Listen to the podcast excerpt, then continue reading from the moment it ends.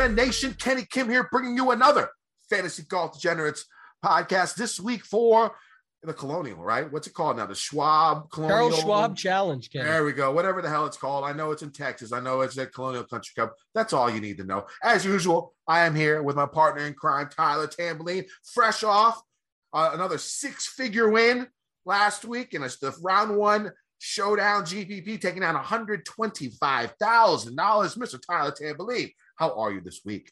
I'm doing well, Kenny. I appreciate the nice intro and good gesture. And I love that you said, like, that's all you need to know when later in this very podcast, you'll have a complete breakdown in detail of the course. So uh, it's one that we've seen before, of course, but I love that. Yeah, good weekend, man. It was it was round two showdown on Friday. Cam Young, my boy for life. Cameron Young came through. I needed him to get the bogey free round. It was like an 85K swing going into Oof. that putt.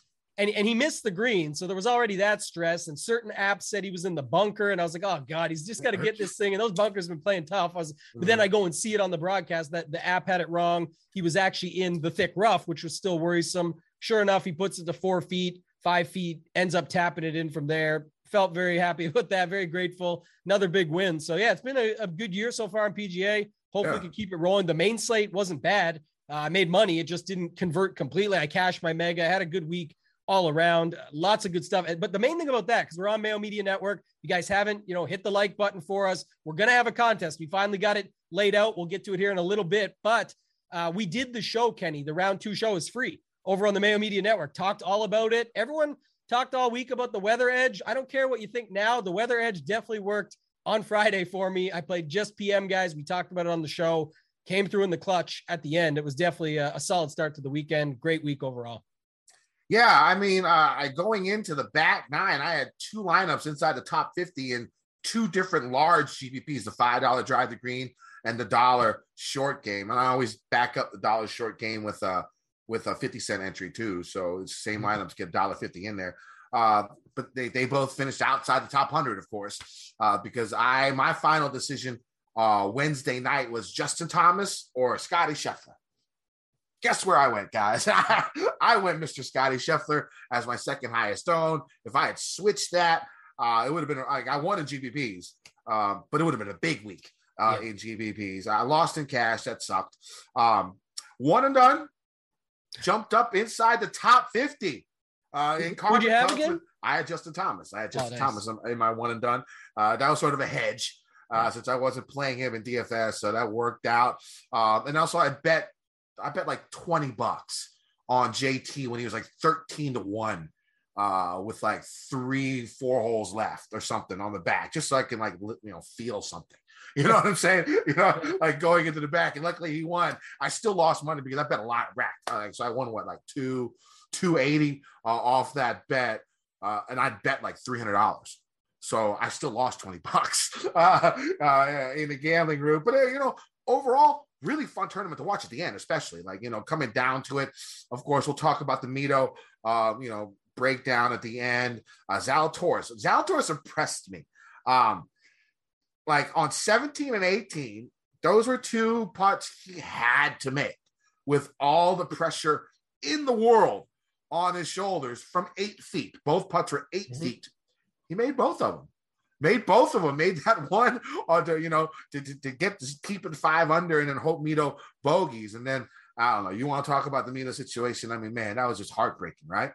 It definitely was. We'll go there in one second. Let's stick to Willie Z for a second because I've obviously dogged the guy. I will say this, and I said it on the Mayo show I recorded earlier that I think will come out after ours. So it is what it is. But uh, just in general, I don't want to say like won me over more because I talk a lot of shit about the guy, but you know, we've had this conversation. Don't need to rehash it. It's because usually people are betting him at like 20 to 1. Now people got him at 50 at this major, and I had no problem with that. I said, like, that's fine, but I mean, for me, it was it wasn't for me. But I'm just saying he definitely proved it. Uh, don't forget about the whole where he had the penalty and then had to get it out of that little yeah, crevice yeah, that on chip, the yeah, was, oh, yeah, I was sick, dude. Which I'm not a golf rules guy, but I, like I don't understand when you're already taking the one like so if you're on the cart path, you get free relief. But if you're on a one stroke pen, he's already taking his penalty. Why doesn't he still get to then he, drop he, it in behind could've. that? He could have. Oh, he could have. He could have dropped behind it. But the problem was the bush. He would have no shot.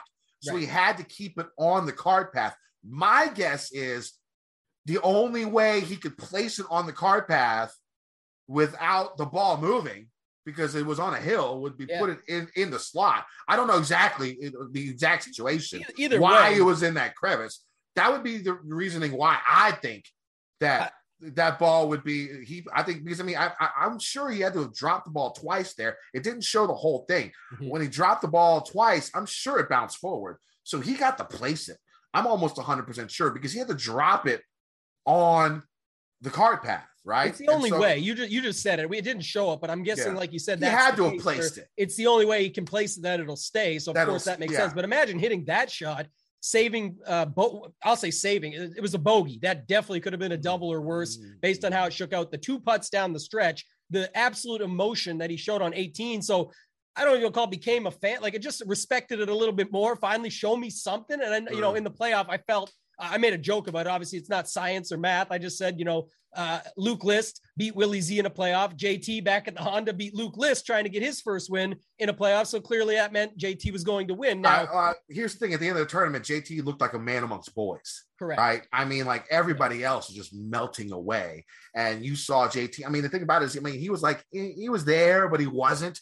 You know, at one point, I think he was one under. Mito was eight under or nine under uh, you know, and you know, early in the round, he started gradually going up in the back nine. You saw his name on the bottom of the first page of the leaderboard, like three under, and then he came through with the birdie on 13 to get the four, and then he had the uh the uh the birdie on 17, which was you know pretty sick. Uh, uh you know, and then you know he had the birdie putt on 18. He, he almost could have won uh, mm-hmm. in regulation because he had an amazing drive and an amazing approach. Uh, it didn't, and then it, once it was going to a playoff, it was it, it would be very difficult for me to believe that he, he wasn't going to take it down, especially the way everybody else was playing around him, other than you know Willie Z a little bit uh, with those putts at the end. I mean, those two were the only ones that were coming up clutch at all uh, at the end yeah. of uh, at the end of the round. And you said like looked like a man amongst boys. I think that's the difference. People could say what they want. I know the the Padraig Harrington experience conversation versus innocence. I saw that tweet out there and quotes and stuff. But at the end of the day, experience matters. He was the man amongst boys. I don't care. And from an experience level, look how look how good these young guys are. Of course, Willie Z, Mito, Cam Young, a stud, not just because he won me money, but after that, like Rory was already done. You knew where he sat, so he didn't get into the mix. He could have, but the board was just nobody up there. So Willie's, I mean, JT's just loving what he's seeing coming down the stretch. I mean, he was. I remember he was shown on the range. Asked Colt Knost. Colt, you got a monitor over there? Like he's just let me see this. And then mm. it's Willie Z for eight feet he has to think like and like well Mito's up next where that could still mean like obviously Mito could blow it go in the water it could happen and it did we'll go there in two seconds but, but to my point um, that's the only reason it even ended up going to a playoff so I love that about Willie Z. Uh, we'll talk playoff too in just one second. You guys, you guys know the timestamps are here. We're talking about it. This was a major. Absolutely love it. But what I will say is he didn't Willie Z didn't choke nothing away. I'm, i just mean it, it, definitely matters that he didn't come through on Saturday. He made some mistakes. Things like, like Saturday was definitely a bad round for him. And it just is what it is. But down the stretch and what he needed to do on Sunday, minus the playoff, excellent job by Willie Z. Love to see it. And just it, it made me just think a little bit more, a little bit higher of him. I, I, don't know if I still love those 25 to 1 type numbers that we see or 30 to 1 type That's numbers. What you're, you're going to get that in every non-major. Yeah, I mean, I'm uh, every non-major, and unless the field's elite, he's going to be 20, 25 to one.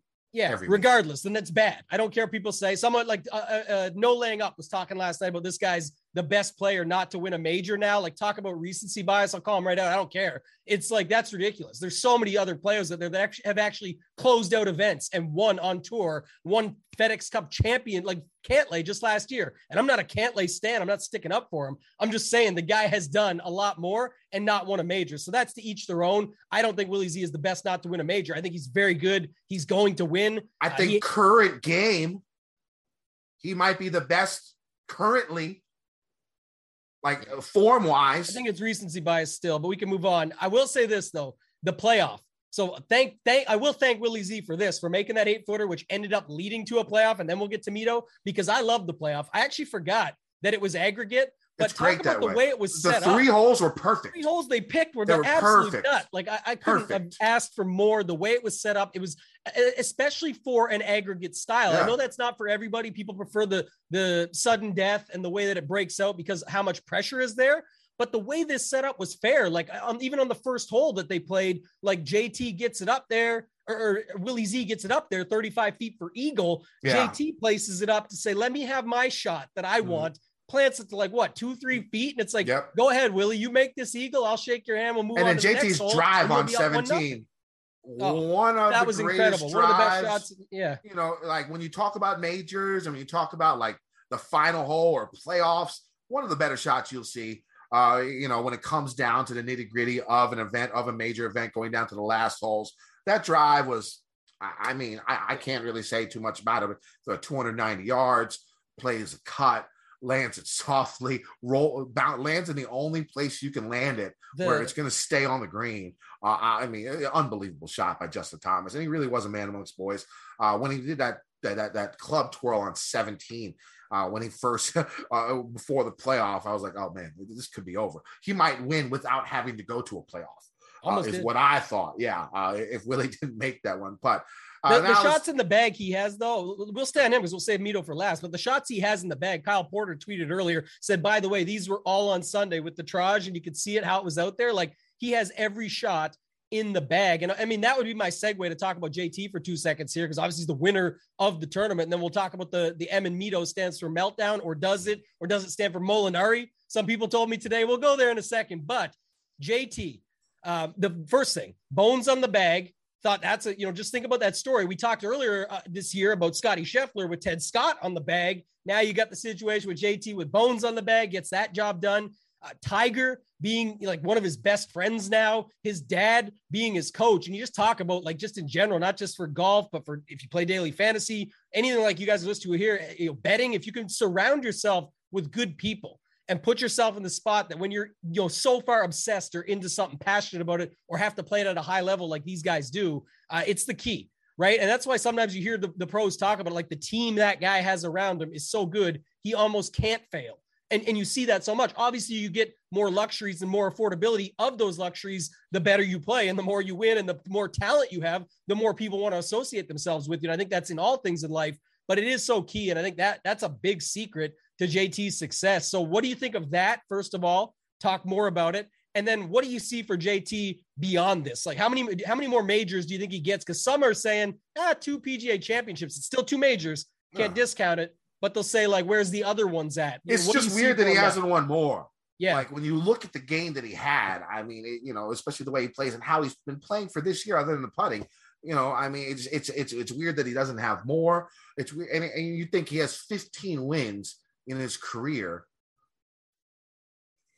it's a lot. That's a lot of wins. You know what I'm saying? Uh, but I feel like the way his game is, he, he he could have more out there if his putter was just a little bit better. You know, uh, and and he's still young. He has plenty of time to win six, eight, ten majors if he wants. If his game keeps up the way it is, I mean, the guy has that much talent. Uh, there's no doubt about that. Do you think he passes Rory? In majors. It's tough right now because what is it, four two? But eh, you know, what what do you think of that situation? Just like I said, the setup could not be better. He is younger. He's got Bones is very happy to be on that yeah. bag. I mean, he talked. Well, I mean, like you said about that, that's important. You have Bones on the bag. You have Ted Scott on Scheffler's bag. I mean, it's an important, it's an important part. It definitely matters at that level. Yeah. yeah. yeah.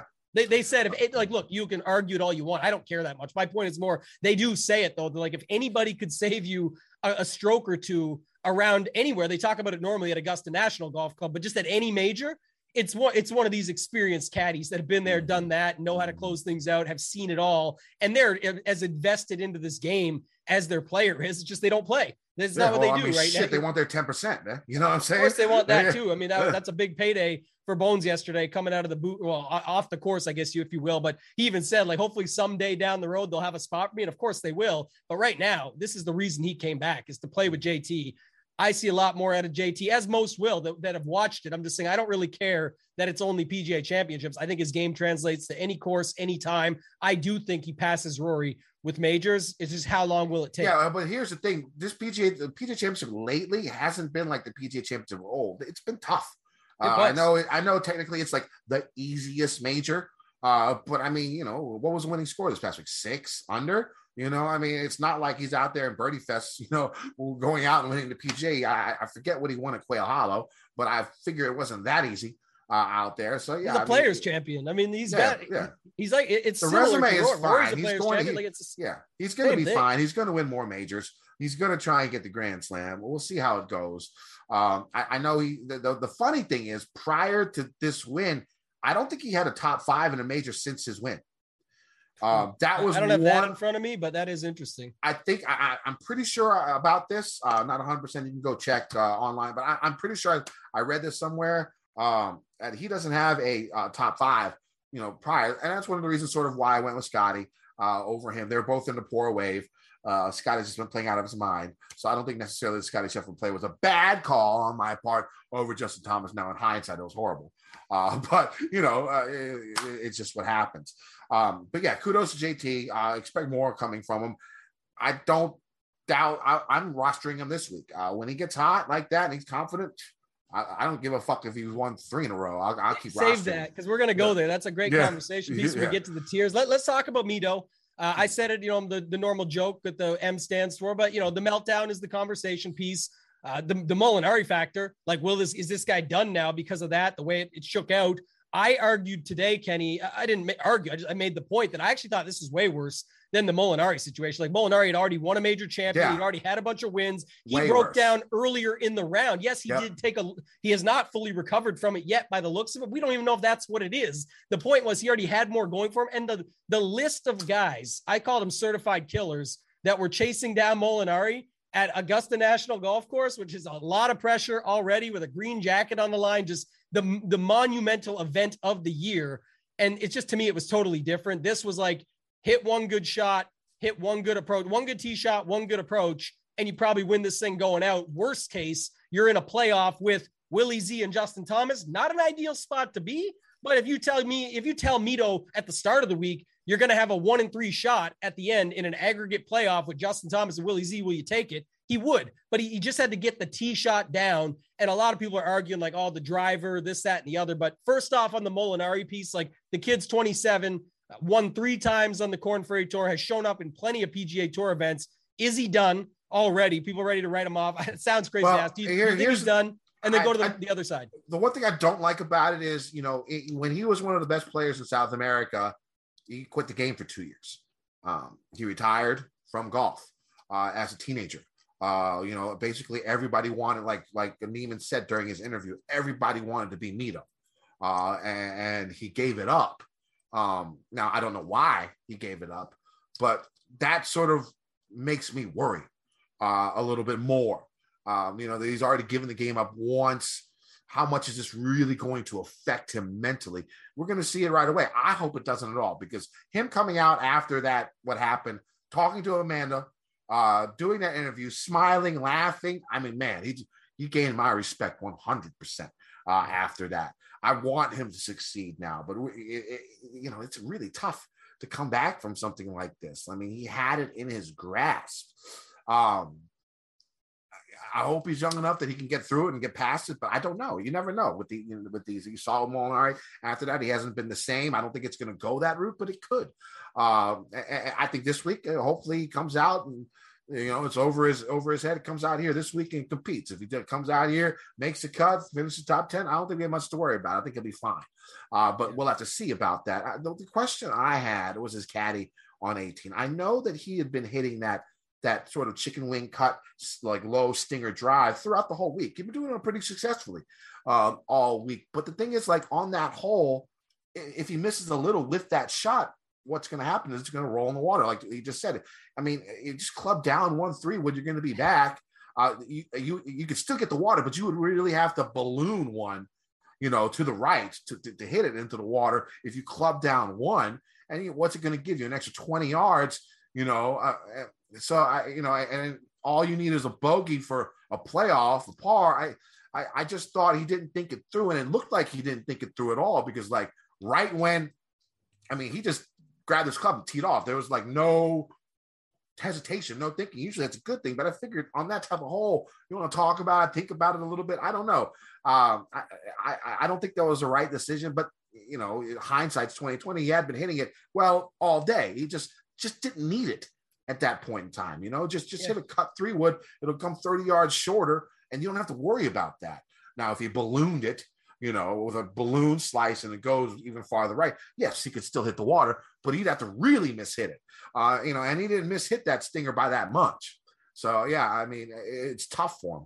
Yeah, from a club selection, I think the, the numbers and everything showed out. But like you said, I think that's where it becomes a little bit subjective because people want to look at it like, oh, automatic. It's it's results oriented if you say you should have switched clubs because it did go in the water. But at the same time, you think about that, like we just talked about the bones factor, the Ted Scott factor. Like what maybe it was use the same club, but get your guy to take a deep breath, talk through what option A, B, and C is right quick. You're the last group. It's a big decision. You can take a few extra seconds there to say, look, if you drop down a club here, Mito, and maybe they didn't, we just don't see it, but I maybe I they did. Maybe maybe, maybe he tried. It. Maybe he if tried. club down here, you're going to be 20 to 30 short. You are bringing bogey into play, so the risk versus reward. So that's where I say go stick with the driver, but take a deep breath, get a good practice swing in, hit your shot that you've been hitting all week. And again, he still has to execute it. The same result could have happened. My point is more like you said, it did look a little bit rushed. That would be the. Only I thought thing. he was rushing towards the end, especially the back nine. I mean, if you look at it, I think he only had four of 10 up and downs uh, for uh, yesterday. He only was good on four of 10 up and downs, but the four were like the first four he had. Right. You know what I'm saying? And after that, he just couldn't get it up and down again. And I, I think a lot of that had to do with nerves, which is expected. You know what I'm saying? I mean, the guy's 27 years old, never been in this type of situations, never won before on the PGA Tour. The nerves are expected. So, I mean, and he, and he it, said that after the round, yeah. not to cut you off, but he did say, "Look, he said and he was, was one inch. He was one inch from having a two shot lead going into that final hole." Yeah. He, he, said, I had a lot of nerves today. JT talked when he won about how he had these similar nerves going into it. So he knew it was a possibility. But look, he came out, like you said, smiling. He did the interview. He seemed to be in great spirits for what had just happened. Maybe he lets it out a different way later. But like even Willie Z in his interview, he was still choked up, tears again. I mean, obviously, he's a guy that's just lost in another playoff now and he just wants to get that monkey off his back and can't. But I mean, at least they both did the interview. Rory didn't do an interview, for example. And on top of that, Mito, like you said, the way he talked, uh, Tiger didn't either. Uh, Tiger didn't come days, come so, back yeah. Sunday, but uh, e- either way, the point would be too, like you said, the nerves. If you got, I mean, if you're going to shit your pants and you got to find a washroom, you start running. He was already starting to shit his pants down the stretch, so maybe yeah. that's why he hit the drive so quickly. It's like I just got to get through this hole and win this mm. thing or lose and, it. Whatever happens, yeah. happens. And in the end, he lost it. So it's an. I'm really interested to see how he's going to do this week. Um, he might even take a chance on him this week, man. I think you. I think you react one of two ways, and I, I don't see yeah. any middle result here. I think he either comes out with a vengeance, and that could be Willie Z. We're going to talk about both them here shortly, but either way or the other way is obviously you just completely suck this week and mail it in and we'll see if he ever returns. And then we have to listen to everybody that said he's never going to come back from it. See i told you the yeah. very next week he didn't play well. So i mean what this reminded me of basically i mean it's not like norman six stroke lead. I mean that's it wasn't like that. It wasn't like van de Velde, who was up by like three or four going into the last hole uh, for that happening. It's more like dj like three putting chambers bay. It, it sort of reminded me of Branden Grace hitting at ob on 17 uh, the year Brooks won it when he was a stroke back. Uh, you know, so that's what it reminds me of. It's so hard think, to quantify because it's like yeah. DJ, he's not a DJ. You know, mind you, people, you know, compare him and, and compare Cameron Young to sort of a look like DJ, but uh, they don't have. It's probably like a Branden Grace. It was close you know to that. The only difference is he wasn't again like that. Even though he was back one, it's like what you needed to do was this, and you didn't do it. Yeah. I don't know. Like, and the drive saying, cost him just like Grace uh, did when he hit it OB. Yeah, put it into the uh, train uh, yeah. station or whatever yeah, there. So yeah. Mm-hmm. So I think that's what it's similar for. And Grace has come back. He's won a couple of times since then. Yeah. Uh, so so hopefully hopefully that happens to Mito. Uh, I definitely that, think he wins. I don't know if it'll be a major, mind you. This might have been a, a, you know, it's a really good chance at a major, but it's also early in his major career. So we'll we'll see a lot out of him moving forward. Let, let's move on. Okay, uh, let's go over to Listen League. Tambo, why don't you go ahead? Yeah, we got uh, Chef Burns back to back. Uh, sorry, not back to back. Second time winner, I should say. He'd love back to back. Maybe he goes back to back this week for a third win. But Chef Burns ran it out. Kenny. He had Justin Thomas, Xander Schauffele, and Willie Z up top, and then down low, Cameron Young, Davis Riley, and Mito Pereira. So a very nice lineup. Uh, different at the top, played some of the guys that were popular in down below. And then, the, you know, Davis Riley was completely off the board at 4%. But I love that. Uh, I said all week, talked about him at 6,800, that he reminded me of like playing Xander before Xander was 9K at these majors. You play a guy at 6,800 and just take the risk. And he didn't completely crush like Mito did or, or Cam Young did, but at 6,800, he still put up 65 and a half DraftKings points. So overall, Jeff Burns put up 482 to take down the listener league. What are your thoughts on the lineup? Yeah, I mean, really solid. I mean, having the uh the JT, Willie Z, Cam Young, Pereira. I mean, that's great. I had multiple Willie Z, Cam Young, Pereira lineups, but they were all with Rory. So yeah, that sucked. Uh, with Rory, so so that so that one hurt a little bit. But yeah, great lineup. I mean, Riley was great. He's someone that I like.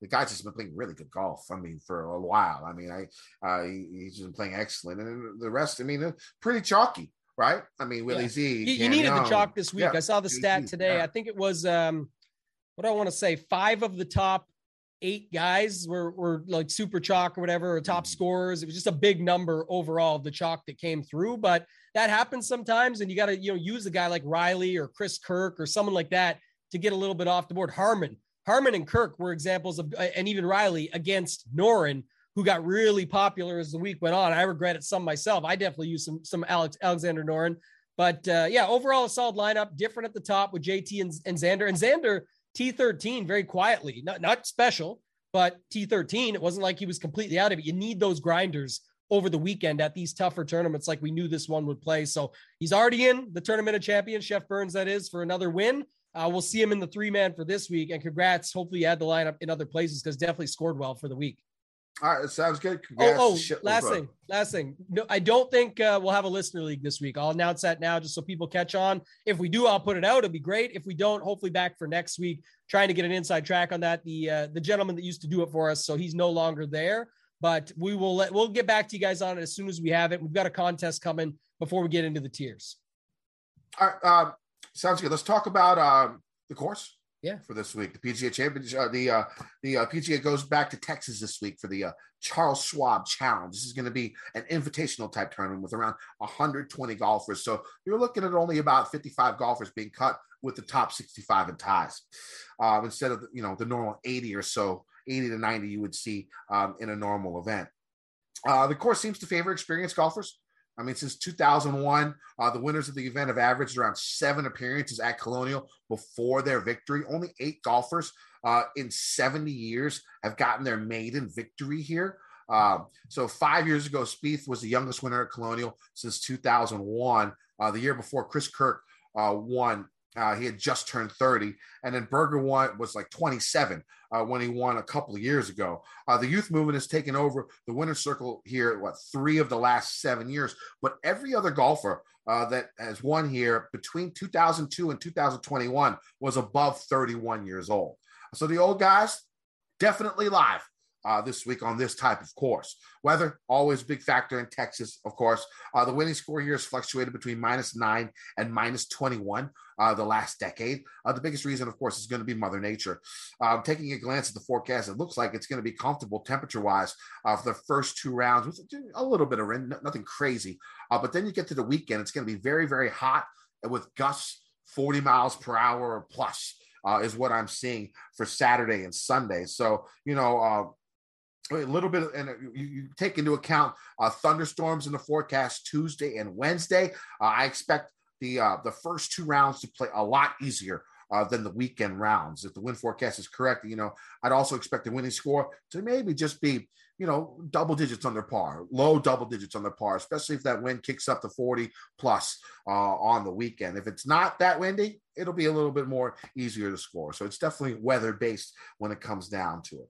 Uh, so Colonial Country Club, 7,200 yard par 70, very similar to what the, uh, you know, par 70 with four par threes, only two par fives. The par five first hole, reachable in two by most golfers. Uh, and if the fairways are playing firm, the par five 11th could be reachable by longer hitters uh, as golfers will need to take advantage of a rollout. Now, I don't know how much rollout they're going to get with the, the rain they have on um, Wednesday and Thursday, but as the week progresses, you'll see more rollout uh, by the weekend. Uh, there aren't too many eagles at Colonial, but these two par fives are still the easiest holes uh, on the course. On the course. Now, overall, though, these two par fives are some of the hardest on tour. Uh, so I would focus my attention more on par four scoring instead of par five scoring this week. Uh, off the tee, golfers are going to see tight tree line fairways with bunkers in play on most tee shots and water a factor on a few holes. Um, usually the Bermuda rough isn't too high, but it is uh, wiry and has a penchant for grabbing golf balls and sinking them to the bottom of the grass. Um, you know, in other words, the majority of golf balls hitting the rough won't be, you know, fluffed up or anything like we've seen in some of the courses we this past year. Uh, bad lies in the rough here, basically the norm. Um, now it is possible. Now there is a possibility that the rough could be a little bit higher and thicker than we have seen in the past due to rain on Tuesday and Wednesday. Um, so you know, pay attention to the Golf Channel. We'll see how thick the rough is. Uh, if the rough is flush and tall than normal, you know, give accurate drivers of the golf ball a bit of a bump up. Uh, you know, and we'll we'll see that as the week goes on. Um, this is definitely a thinking man's course. You know, it favors more precision than length. There are many dog legs, making it much harder to just bomb drives out there. Golfers are going to need to hit, you know, certain spots to have clear approaches to the green. This leads to many leaving their driver in the bag on a lot of tee shots, though. Uh, golfers like Jon Rahm and others have gone against this trend the last few years. They've hit a lot more driver. Um, you know, and Rahm, you know, pretty solid finishes here in 2017, 2018 hitting a lot of driver. Now, with the course possibly being soft the first couple of rounds, and younger golfers being a bit more aggressive off the tee overall in general, it's possible we see more drivers than what we've seen here in the past. Um, but for, for, the majority of the people playing, it's going to be a less than driver course. Uh, now, on approach shots, golfers will see small greens with a bit of undulation. Bunkers are very prevalent around the greens, and they're normally set up uh, in front of the putting surface. These bunkers are going to catch slightly missed approaches, and we'll see a lot of work on holes where there is a headwind. Uh, the green juice bent grass should be fairly quick with a Stimpmeter reading around 12, but the stick could be dropped a bit during the weekend if, the, if we're going to see 40, 50 mile per hour winds. Uh, with the rain in the forecast every day leading up to the event to uh, Tuesday and Wednesday, we might see greens being receptive in the early early rounds, so they should firm up over the weekend. Also, with high temps during the weekend, the greens could be watered, making them soft and receptive during the weekend as well. We'll see. I mean, they, they tend to water greens here often because of the heat. So that can keep the greens uh, receptive the whole week. If they don't, the weekend's going to play really, really hard. Uh, of course, of course, well known for the three hole stretch, the horrible horseshoe, three to five, you know, hole three, long par four, big right to left dog leg, um, you know, bunkers uh, and trees on their tee shots, really small green. Um, so, you know, tough hole. Par the, the fourth hole is a 250 plus yard par three elevated green, really, really tough. Uh, you know, this is the only par three on the course without a hole in one in tournament play. Uh, and you know, and it can be really difficult in headwind. It's 250 plus. I mean, with a headwind, you could be hitting three wood uh, on that hole if they put it on the back tees. Um, you know, and then of course uh, the, the, fifth hole always a, a, tough hole as well. You know, I think in the last what 35 years of this of tournament play, uh, these three holes have played 8,000 strokes over par, while the other 15 holes have played a combined 800 or so under par. Uh, so yeah, those those three courses, those three. I mean, you're not going to win it in the beginning, but you can lose a tournament on those three holes early, very, very easily. Um, so, you know, what are you looking for in golf this week, Tambo? Yeah, just to drop the plug real quick here on the Mayo Media Network. I think everything you just said, Kenny, lines up to keep a little bit of money behind if you can for Showdown this week. There's definitely going to be some opportunities on that. We got the free shows on the Mayo Media Network. So just talk, the way you're talking, like receptive greens in the morning, potential wind advantages, like not for the week. Forget all the conversation from last week. We're not going to go there, but just in general, it does seem like it'd be a good opportunity. So I think that's interesting. Always a, a factor, like you said, in Texas with the weather. And then stats wise, it's pretty straight up. I mean, the the par fours are just so important, right? There's so many of them. The lengths are shorter. Like that's been a thing in the past, always has been. Definitely a course history course. So we'll look at some of that. We'll talk Jordan Spieth here shortly, where that becomes a factor. Uh, and then just going through the rest of it. I mean, tee to green in general, bogey avoidance, uh, the around the green game, a lot of talk about this. I think it makes sense. You know, gets mitigated a little bit because the fact that you know it's going to be similar for everyone and tough. So maybe it's easier for a guy like a Hovland or someone like that that they can find some of those strokes around there. And we talked a little bit about that last week. And I think Kenny, uh, jumping ahead here with the ranges and stuff. I got the stats up though. I think uh, Hovland actually gained just slightly around the green, at least uh, later in the round. So round four, it's at like he, he was in the mix there. So he might have lost overall, but a lot of missed putts for Hovland last week. I thought that could be something. We'll get there. But other than that, nothing else special, man. Like you said, set it up in the fairway where you want. Uh, guys are going to do that and then be able to have your approach shot in. Hitting greens is key. everything's standard stuff. Like, you know, it's obviously whoever hits fairways and greens puts well, that's who wins a tournament. But it's a course we know a lot about. I think that's going to be the bigger difference. Yeah, I mean, bogey avoidance. Uh, you're going to see a lot of approaches from 150 to 175. Uh, a lot of the par fours are 400, 450. So you can look at those numbers as well. All right, before we get into these tiers, let's go ahead and pay these bills. All right, guys, this one's big. So listen up. From tee to green, get in on all the golf action with DraftKings Sportsbook. Right now, new customers who place their first wager on this weekend's golf tournament of $5 or more will receive a free bet equal to the amount you wagered if your first bet loses up to $1,000. That's $1,000. Just because you aren't out on the course doesn't mean you can't have your shot at a big payday. If Sportsbook isn't available in your state yet, you can still drive for show, putt for dough with DraftKings daily fantasy contests. Everyone can play for huge cash prizes this week. How huge? Millions with a capital M huge. It's easy to play. You just pick six golfers, stay under the salary cap, and submit your lineup before the tournament tees off on Thursday. So don't miss out on all the action this week at DraftKings. Download the DraftKings Sportsbook app today.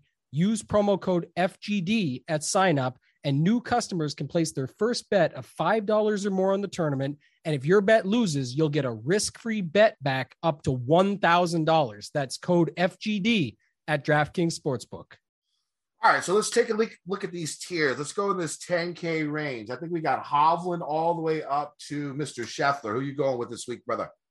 Yeah, I'm gonna go uh, a couple guys here at least to start it off. So first off, I just mentioned Hovland earlier. I, think this is where it gets interesting. The big thing for me is obviously that Spieth is going to be incredibly popular. If you look at his course history, uh, it's a home game for him, which everybody knows, and sometimes that affects guys. It does not affect Jordan Spieth here. What might though is coming off a week where you did not complete your career career career. I can't talk Grand Slam, but your buddy Justin Thomas goes out and gets the job done and wins it for himself. So not the career Grand Slam, the tournament, of course, the PGA Championship. But I, I don't think he's that guy. We'd have to wait and see. But I just think there's going to be a lot of ownership. Like I could easily see him 20 to 25 percent here in this range, and you've got so many other guys. Uh, you mentioned it earlier, Kenny. I definitely think it's interesting to start the day. I liked Scheffler I liked Morikawa, and I liked Hovland.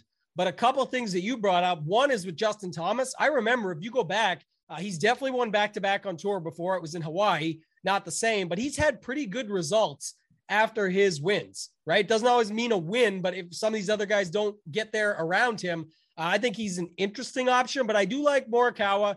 I do like Hovland. And then will do you think Willie Z will be super low owned coming out of that playoff, or do you think people just stick with him and say he's you know motivated, he wants to go and get a win, he's the guy to play here and, and is quote unquote sneaky until he's not. What what are your thoughts on Willie Z?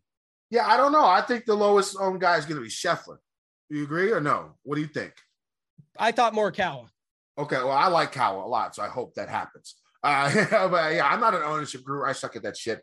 I mean, like, I have no. Or maybe JT. Right I mean, I'm like you. We'll figure it out. That's why I love the sites yeah. that have it at the end of the week. But yeah. uh, J- JT and Kawa, like JT off the win, is usually something people don't go to at a high price tag. It's not just JT. People off a win at a high price tag, and you've got Scotty, who people might forgive off of a miscut, bad wave, etc. You can make a story for it. Uh, Jordan Spieth, obviously heavily owned. And then I don't know, Hovland could be low owned. People don't like that. I don't know where people are going to go here. And I don't think it's enough to care besides knowing that Spieth is going to be extremely high owned. So make your picks with that in mind. Yeah, I don't think I'm going to let ownership affect my decisions this week up top. I'm going to play Justin Thomas, Morikawa, and GPPs. Uh, the games just seem to work well for this course again. I mean, it's, it's basically last week, but not on steroids and a couple of hundred yards less. Mm-hmm. You know, basically is what it comes down to. Uh, so yeah, I, I, I think Kawa hopefully is low on. I hope you're right, JT. I got no problem going back to the well on him. But my first cash game cornerstone is going to be Jordan Spieth. Yeah. Uh, I mean, the guy just makes. I mean, course history is I don't know, like top 10 every time he plays here. It's ridiculous. Uh, you know, and the thing is, like, his ball striking has been so incredibly sick uh, here recently that hopefully his putting, you know, has been so horrific that it comes back on a course that he's extremely comfortable on. Uh, that's my thinking on this. I mean, in the last four, three weeks, I mean, he's gained what? Uh, last week at the Byron, he's gained um, uh, seven strokes ball striking. The week before at the AT&T Byron Nelson, he gained uh, 11, uh, 10.1 strokes ball striking. At Heritage, uh, which he won, he gained what? 9.1 strokes ball striking. I mean, that's his ball striking has just been insane. Uh, and, and, you know, if the putting comes through, I mean, he even lost two and a half strokes at the Heritage. putting yeah, and he won. won. Uh, you know, I mean, so I mean, you know, get give me like minus one or better uh putting, uh strokes gained putting, and then keep doing what he's doing ball striking. He can win. I bet him uh 12 to 1 on DraftKings Sportsbook. You can get better numbers. Uh, but I went ahead and just used DraftKings. That's my place to go to. Uh, you should it should be your place to go to too, since they sponsor and pay us. Uh, so you know, so go ahead on DraftKings Sportsbook. I went ahead and took took the took the twelve to one uh, for Spieth on that. Let's move on to this nine K range. Um, my second cash game cornerstone is going to be Abe Ancer. Uh, really strong finish last week uh, coming into top 10. If you look at his numbers, I think he's gained something like total narrative here uh, but he gained like 4.6 strokes with his approaches. If you look at the last couple of times, uh, he's gained four and a half strokes or more, uh, and then played the following week. Uh, he gained four, 5.2 strokes in the 2021 U.S. Open, just two rounds. He missed a cut, uh, but he finished fourth at the Travelers, gained 7.5 at Wells Fargo that same year, uh, finished eighth at the PGA Championship the following week.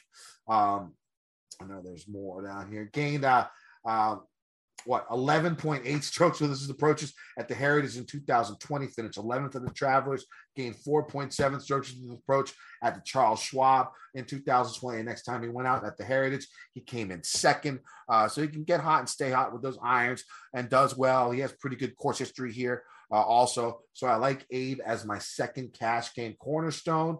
Um, other guys in this range, I like Tony. I'll play a little Tony Finau at that price sheet. Guy makes all his cuts here. He's made. It looks like his game is sort of uh, flattened out a little bit after being, you know, on a downward spiral. He's made five or six cuts in a row. Uh, I think he has a whole heap of top 25s here, uh, uh, you know, going with the course history. Uh, so I, I, like Tony uh, as well. Who do you like?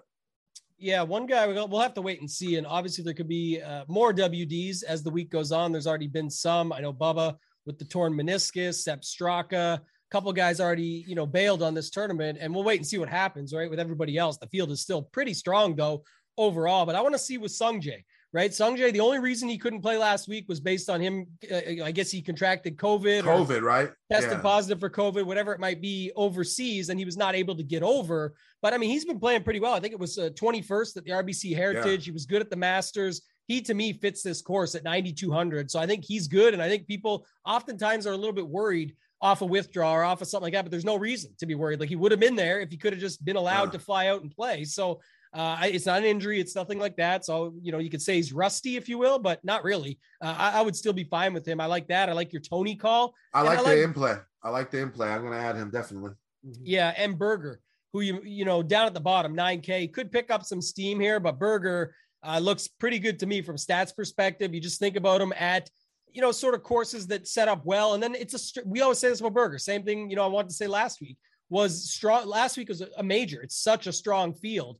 This is a strong field, but it's not the strongest. Like he can still find his way through this at a 9K price tag. So I think he's kind of interesting as well. At the bottom, up top, I was debating back and forth. Probably have to wait and see, but like Burns, Homa, those are, are two guys as well that you could pivot off of that Ancer range that actually win right? They go out and get the job done. Obviously, Abe got his WGC last year, but Burns has what three wins? Homa three win. Like these guys are picking up wins now like crazy. So uh, if you want to play some guys based on pure talent and winning upside, I definitely think it's there in the upper 9K range. I will say this, Kenny. The 10K and above is much more appetizing, even though you've got that win equity with those two dudes there with Burns and Homa, obviously Im, those guys that are at the bottom. I still think the upper range is a little bit better. And also, uh, we didn't talk about this, but 120, I think, 120 man event this week for yep. for the challenge, if you will. Yep. And I, yep. I think, um, you know, obviously that leans to being able to play a little bit more like a stars and scrubs, if you will, or something along those lines. So I don't hate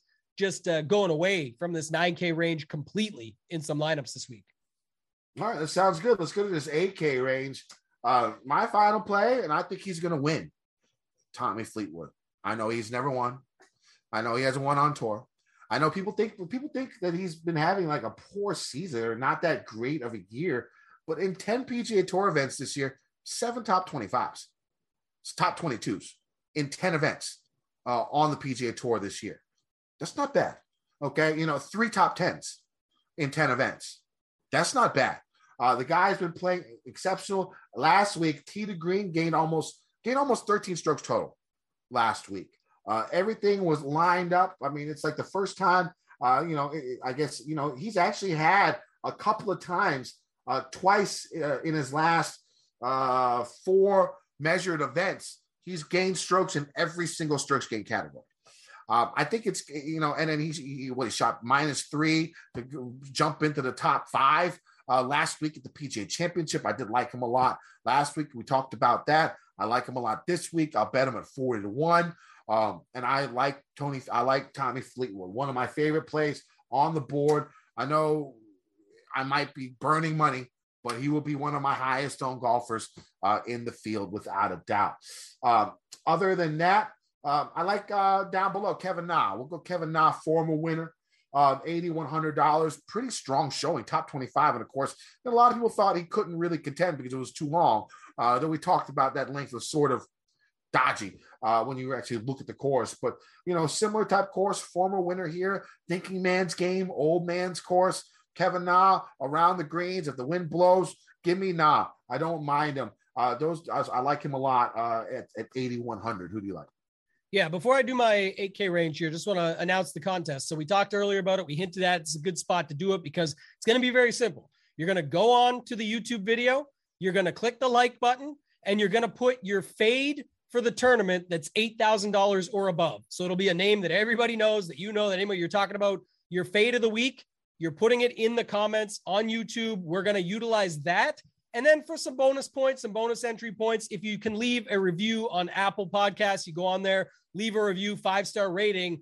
That's going to get you into the draw as well. We are going to give away at least one, maybe two. We'll see how it plays out, but at least one $100 Milly Maker ticket. They dropped the contest today on DraftKings for the US Open, just three weeks away. We are going to give away at least one, if not two $100 Milly Maker tickets for that. And it'll be based on this. We're going to take the entries out of people that actually commented supported, went on and left the reviews, things like that for bonus points. So if you guys can do that, this is the spot $8,000 or above fade of the week. Who's going to miss the cut, whatever you want to put it or call it, just someone you think is going to be a horrible play at $8,000 or above. Kenny, I've got this 8K range. So obviously, Watson, don't use him. He withdrew today, but he's in there at 8,000. But I like Kevin Na, who you were on there, even him and Kokrak at the bottom. Above that, I like Horschel uh, Davis Riley. Just you know, those are two guys I'll always play in this range. And I think, like I said, if you do a a guy up top, skip the 9K range and go into here, that's why I'm going a little heavier. I'm okay with it. Uh, Fleetwood, not as high on him as you, but the Mito situation is interesting because you got to think nobody plays Mito, right? We, we talked about it. You know, maybe not a, a bad club selection on 18, maybe just a bad decision, like uh, how fast he went with it and everything. We already went through all that, but do you think people will play Mito at all here at 8,600 this week? Probably not. Yeah. I, I single digit own probably would be my guess. Yeah. And so well, my thoughts is like that. Like it won't take much to get overweight. Like if he's 7%, you could play 15% and have double the field and be good in that sense and get leverage that way. So uh, to each their own. If you go stats though, uh, you know, like this is my whole point, Kenny. This is the, the situation I think through it. You can't just call a guy Molinari. Like we already hit on that. Don't need to beat a dead horse. The point is, if he wins the PGA championship and decides to play this week, or let's say it the other way. Let's say he's the Branden Grace, just makes a mistake down the stretch. He wasn't supposed, everyone's got in their mind like he was supposed to win. He wasn't. He had to close and go get the job done. He didn't. And that's golf. It happens. But my point is more of if it didn't end the way it did, if he won, obviously, then people don't usually play a winner the week after. But if he was just in the mix, like a nice finish on Sunday, top three, a lot of people would be in on Mito on this course with these stats, with this setup in this spot the minute he blew it the way he did, he's like the worst play of the week. And I just don't know if that's true. He did the interview, he was smiling, he was laughing. Maybe he's okay with it. Maybe he comes back with a vengeance, like I said, and goes out and has himself a pretty good week. So I'll definitely pay to find out at 8,600 with Mito. Uh, not my favorite play in the range, but definitely think he's interesting. I like Na, Kokrak, Horschel a bit more, even Davis Riley, but he's in that mix of those five guys for me. All right, that sounds good. Let's get to the 7K range. Uh, my favorite, one of my favorite GP play, GPP plays up top it's going to be Gary Woodland. I bet him at 50 to 1 on DraftKings Sportsbook. He's been sort of boomer bust, but it's been pretty good. I mean, if you look at his last 10 finishes on tour, um, you got miscut, fifth, fifth, miscut, 21st, eighth, miscut, 24th, miscut, 34th. So you're getting a lot of boom bust, top 25 miscut. Uh, and at this price, that's okay. I mean, give me, give me, and he has pretty good course history here uh, with a couple of top finishes here in the last couple of years. Uh, again, less than driver course is what we what we like Gary in. And then I got my two cash game cornerstones um, up top. First, it's going to be Sebastian Munoz. What's he at? 70, uh, 7,700. Um, you know, you look at him in Texas. Um, in Texas, he's had a 10th at Trinity Forest. Uh, he was ninth at TPC San Antonio, third at Colonial last year, third at Craig Ranch a couple weeks ago. The guy just loves Texas. He makes a lot of cuts. Uh, you know, so I'll go back on that Texas narrative for him uh, for that one. And I like Brian Harman, who just makes every single cut at this event that he's ever played. Uh, he's been making mad cuts uh, on tour. That's what I'm looking for. Really, really good. Um, you know, when it comes down to hold on, let me look here. I got everything right. Really good on the um on the uh hold on, where are we at? Still trying, still have some vision issues. There we go. Uh, good on those shorter par fours, 400, 450. Good on par fours in general. Uh, you know, bogey avoidance, everything's there. So, so give me a little bit of Harman. Uh, so my four cash game cornerstones this week. They're going to be Jordan Spieth at 10-4, um, Abe Ancer, and I think it was 9-4 if I'm not mistaken. Yeah, nine three, nine three, nine three. Munoz at uh, 77 and Harman at 78. So that's going to leave you, I think, 14 8 uh, to finish out the rest of your lineup uh, this week. Um, uh, one other guy I like here up top, probably going to be, I'll play a little Bezuidenhout. Uh, strong short game, strong from 150 to 175. Really good on the par four stats that I'm looking for. I'll play a little Bezuidenhout. Who do you like up top? Yeah, one of the things I'll say right quick because I like a lot of these guys, but I think so does everybody else. At least, you know, it'll get spaced out, but I just want to use this example because it's so fresh in everyone's mind. I know it stings for some, myself included. Alex Noren last week, uh, like a guy like Chris Kirk is 7,900. He looks very good in the betting markets. He looks very good in top 20. He looks great on Fantasy National on the stats. And, and I should have said that earlier. If you guys don't know, this show is brought to you and presented by DraftKings. We had the offer earlier, way late on this one today because we got too excited off the top, but also our friends at fantasynational.com. Fantasynational.com slash FGD. Get yourself 20% off the first month. But Kenny, this guy looks so good in everything you look at, Chris Kirk. And I know you like Woodland and Harman, and, and these could end up being great GPP pivots. I also think sometimes it's just good to overlook the range and build a little bit differently. But uh, Kirk stands out. HV3 stands out. Harman stands out. I actually like your Munoz call. And then the other guys a little bit further down for me, Tom Hoge and CT Pan. Their stats all still roll out quite nicely. So look, not all these guys. I mean, if there's a if there's a heritage comp, I mean CT Pan, right? I mean that, that works for me too. Yeah, Hoge's nice. There is a well. heritage comp. I mean, there's a few more guys because uh, HV3 even just came third there he was in the mix if you remember. So I mean, there's mm. there's definitely something you can roll with there. I just think in general, uh, Stewie Cink later when we get to it as well, but a lot of guys that would make sense. I, uh, we talked a little bit about that today. I was on the Mayo show with him doing his before he goes away for the week. There's gonna be no Wednesday live show chat, but uh, you know, it's not the same. But when you think about sort of the idea, at least from a mental aspect of what you need to do there, it's it's tree like you got to set yourself up proper off the tee, find the shot in that you want, smaller greens, a little little bit of a comparison there. But I think you know just in general to think like that uh, makes sense to me. And then there's guys that have actually played well there recently that are also in this field. But HV3, uh, just going back to him, CT Pan, even these guys have been playing good golf anyway. So I don't have any problem going to them. I think Mav McNealy gets a little bit of love here, of course, uh, and rightfully so at just 7,500. What are your thoughts? 7,400 down to 7K. Rickie Fowler leads us off. Uh, finally had a, a, decent showing. I know he chipped in like three times, but at a major last week, that was a good result for Ricky and, and a solid Sunday nonetheless. Yeah, I like JJ Spaun at 71. Uh, you know, when it comes to the model, he's above average in basically everything. Uh, you know, has that win already. Confidence is up. I like JJ at 7,100. Stewart Cink makes sense.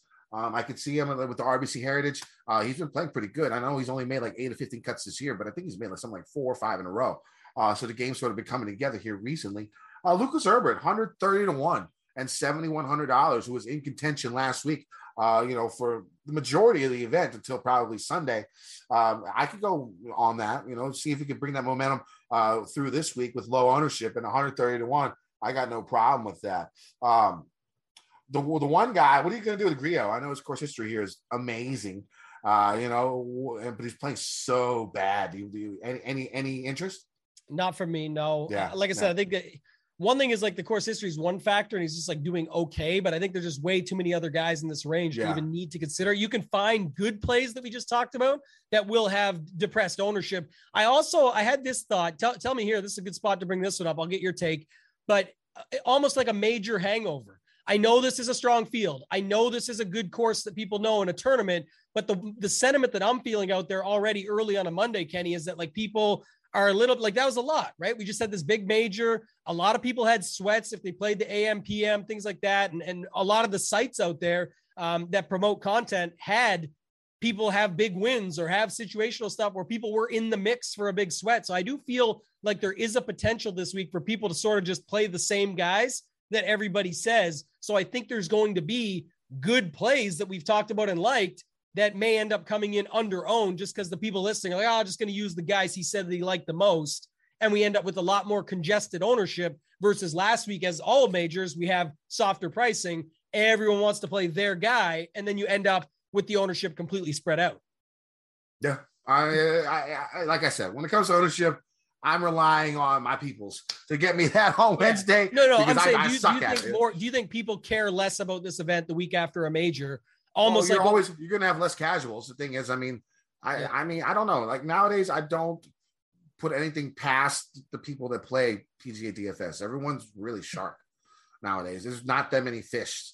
I, I think there's less fish in golf than any other. I don't know. You play a lot, all the sports. What do you think when it comes down to it? I mean, like I try and make it like less that than more situational. I, I think I think like you said, less casuals this week because there's not a million bucks up top for everything. Yeah. Mm-hmm. I'm talking that I think the the quote unquote sharp players that you're mentioning, I, I think people take it as like a, a lesser like a, a, week they don't pay attention to as much they don't want to go through all the content again there was content overload last week things like that too so a lot of people just start plugging in the same names and i think we'll see very congested ownership which i always look at as an edge so uh, we'll wait and see how it plays out though like you said we'll talk at the end of the show where you can find us find those ownership projections but uh, who, who, else do you like? Anybody else in this bottom 7,400 and below besides the guys you mentioned? I mean, those, those are those are my favorites down there. Those are the ones that I'm, I'm looking at the most, probably. I, I know oh, Steve Bamford's big on Troy Merritt, so I mean, listen to Steve. Uh, I, he, I think he put a bet on him, so uh, I'll probably play him just based on what Bamford said. But other than that, it's mostly the ones that I, that I talked about. Okay, I, I like Merritt with him. I know DraftKings has him at 50. Uh, you can find him out there at 100. So, like, just in general, I think Merritt's an interesting play at 7,300. Uh, NeSmith, though, at the same price, especially if Merritt gets popular based on uh, aforementioned, like the, the betting stuff, NeSmith is already a good play that I like. It's a heritage comp if you want to go back there again. But we talk about NeSmith, find a fairway, find a green, got to, got to find the putter. But I mean, he's definitely capable. And I like him for that anyway. And then I go and look at today's US Open qualifier, top 13 get a spot. Guy posted a 62 at this event. It'll get talked about as the week goes on. Maybe he ends up a little more popular. I'm just saying, eh, if they all get to 12%, to me, I don't care. You're able to get leverage on whoever you want. I like a guy that can do that. And I already liked him for the course here. It seems like his game is in form. It's one day, one event, but it feels good to get that weight off your back and maybe plays a little bit freely going into this week. So I think he's interesting. Kevin Kisner, uh, always at these types of courses, take the risk at that price. I got no problem with it. KH Lee, uh, I think that's still a fine call. Nate, Nate Lashley, JJ Spaun, some of the other guys that you mentioned there that I have interest in. Other than that, though, Kenny, uh, not too much. Maybe Aaron Rai based on talent. Just going back to like the Davis Davis Riley, by the way, earlier got the price bump to 8,400. Uh, Aaron Rai definitely don't think he's he's a Davis Riley, but at the same time, I think he's talented. And at 7,200, I think he definitely goes overlooked. So he's a guy down here as well that I'd be interested in. Yeah, I could definitely get behind Kisner. Uh, I, am down with that. Let's move on to the 6K range. Uh, I mean, one guy, boomer bust here recently, probably Adam Long uh, at 6,900. I mean, you look at his finishes 15, 12, 35, miscut, miscut, uh, you know, 46. So, you know, he's been doing that boomer busting here recently. Uh, I don't mind him uh, at $6,900. I'll also play uh, a little bit of Russell Knox again uh, at 69. It, it, seems like his type of course, uh, you know, sort of bunted off, sort of strategic uh, thinking man's type of course, like a heritage. Um, so uh, I'll go with a little bit of Russell Knox. Stephan Jaeger seems to be playing pretty pretty good golf when yeah. it comes to numbers wise, at least here recently in the last you know couple of months. Uh, I think he might gain some popularity uh, when it comes down to just because of his like 12 and 24 months uh, 12 and 24 round splits are so strong compared to uh, basically everyone else in the 6K range. Um, I know Sabatini has pretty good course history here. I like Lucas Glover. Uh, just spitballing names because the 6K section is always so long. Uh, but yeah, I'll go with Sabs. Uh, I like Glover, who's finished well here, had a pretty solid finish last week, um, under the radar finish at the PGA Championship. Um, yeah, so I mean, th- those are the main guys uh, up top. If you want to go low, like I said, this is uh, top uh, you know, only 120 uh, people playing, and top 65 and ties are still in it. So if you want to go like super low, uh, I mean, Brandt Snedeker never makes a cut here, but he's playing like ass. Uh, I don't know if I want to make that move, but you could if you're a course history guy out there. Kramer Hickok has had some success here. Uh, he's had what a few weeks ago he was uh, in a final group, uh, almost winning an event uh, at sixty two hundred dollars. I can get all on board with him. I mean, Adam Schenk at the bare minimum. I mean, the guy's talented. Uh, you know, I mean, you know, and at six K you could do worse. what about you? Yeah, like uh, I brought up Schenk today too. I thought that was interesting, just at even six thousand. I don't think again you're taking a punt for sure. Uh, who was the guy you mentioned before that? I actually liked what you said. Oh, Hickok, right? Yep, yep, Hickok, sixty-two.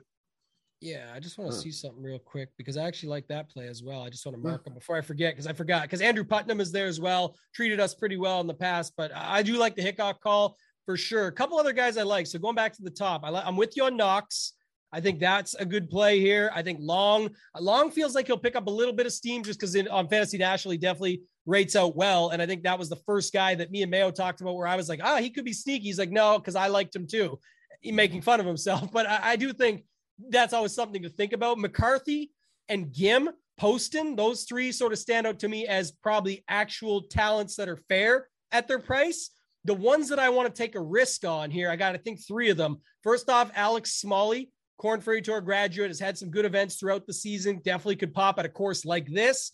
Uh, Sahith Theegala, we think the opposite. It doesn't really feel like the course for him. But listen, when we go back to the RBC Heritage, not him, but uh, Cam Davis and Cam Young, remember they were cruising along at the RBC Heritage. People like there was no way they would show up here. The talent these days is just different, and I think that the same with Theegala at that price tag, sixty five hundred. I'm just going to play him.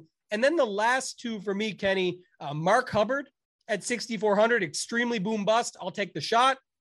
And then Nick Taylor, the guy I think will pick up a little steam here, and I like him uh, for sure is Austin Smotherman. But what, he's the last guy I was going to say for you. What, what do you think about Smotherman at 6,300? That seems really cheap for a guy striking the ball as well as he does. Yeah, I mean his iron game is really, really strong. Uh, you know, to Green, he's very, very good. Probably one of the best, uh, you know, in the 6K range. So yeah, I got no problem with Smotherman at 6,300. And, and last one, I'll give you one more. Kitayama, 6,400. Okay. You, you like him? I haven't really looked too deep into them, so I I, I can't give you an answer yet. Uh, okay, well we'll uh, start them up for now, but uh, yeah. I just want to see. Okay. All right. So anybody else? I don't think so, man. I think uh, for now that's good anyway. Like you named a bunch, but uh, definitely gave you the ones that were higher on as of right now. So mix and match. Keep on keep an eye on stuff as the week goes on. But I, I do like a lot of the guys that we talked about there quite a bit as of now. All right, that sounds good. Uh, betting card. Uh, I'll go ahead first. I got Spieth, twelve to one.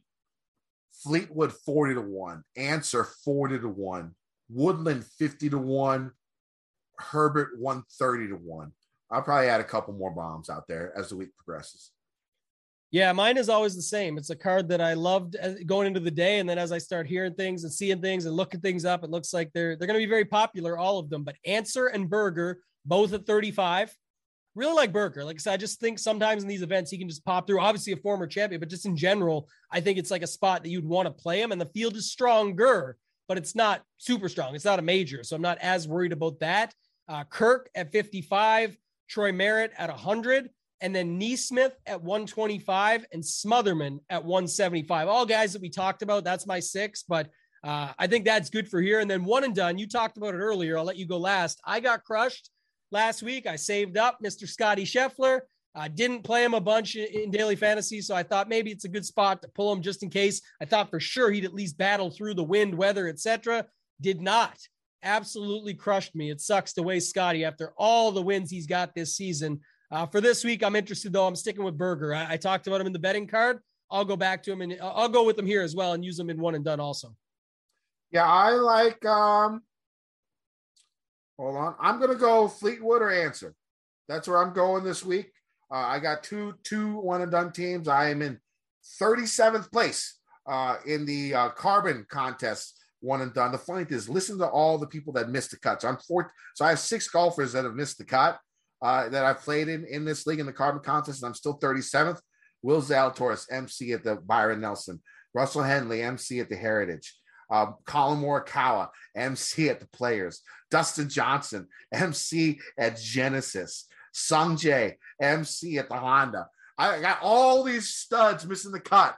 Uh, you know, and I'm still in 37th place in that league. So I, will probably go um, Ancer in that one, and maybe Fleetwood in the uh, in the uh, in the Mayo Cup one. So two two things quick on one and done. Just a testament to one and done, how you're never out of it because the players, and we talked about this in our season preview show of this, which a lot of things have been going well with that show, surprisingly, because I had to go back last week and listen to it before the major. It's been actually pretty solid so far, the takes that we had on there. But the other factor is like you the players we talked about other how valuable that would be with such a big top prize. Imagine if Cowell won that, where you'd be sitting right now. Oh yeah, like, I'd be yeah. You had a miscut in the highest you know highest prize pool of the year, basically. Yeah. And, and then secondly, guys, we won't have the one and done segment anymore going forward. You know, once Kenny gets up there in any of these tournaments, he just can't give you his pick anymore. I, I ain't telling y'all shit. He's going on to win the thing. So, all right, all right, Kenny, let the people know where they can find you for the week. You can find me on Twitter at KendoVT. You can find me on gupscorner.com. I know two of I know Brian Rizzo won the 20 won, won the smaller milli maker. Uh, he is a member, and then the other guy that won the big milli maker, like the the big big pay in milli maker. He's actually a member of Gups Corner and Run Pure Sports.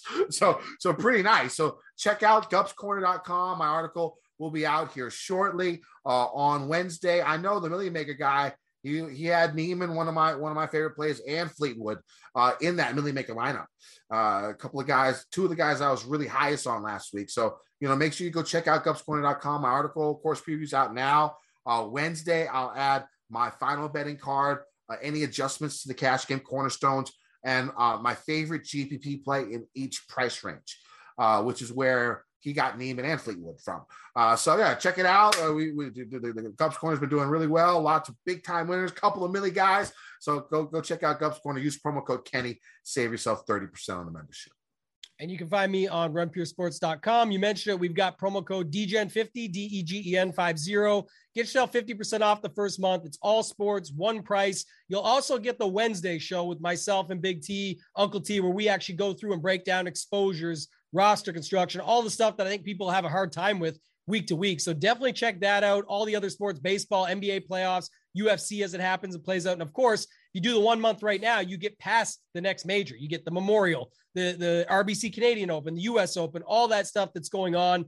And then on Twitter, at Toe Tag and Tambo, you guys know what it is there. Going to put out Tambo's tidbits every Wednesday morning, early as I can, get them out there. Top 15 items of the week that I've seen across the free content in the same space that we're in that I like that I think will be helpful for your lineups, for your bets. Uh, you can take all that information, figure it out, put it together however you like. But definitely think that's been helpful for some. All I ask if you do me a favor, if you don't follow me already, follow me on there, retweet it to others so they can get the information. It really helps me along the road. But that's all for this week, Kenny. That was a great one.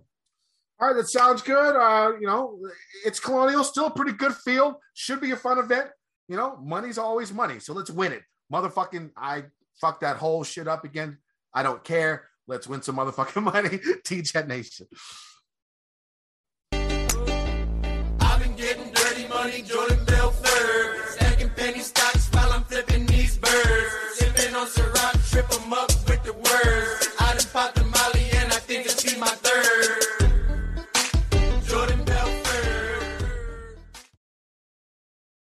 Mother's Day is almost here and you can get her the most beautiful time-tested gift around.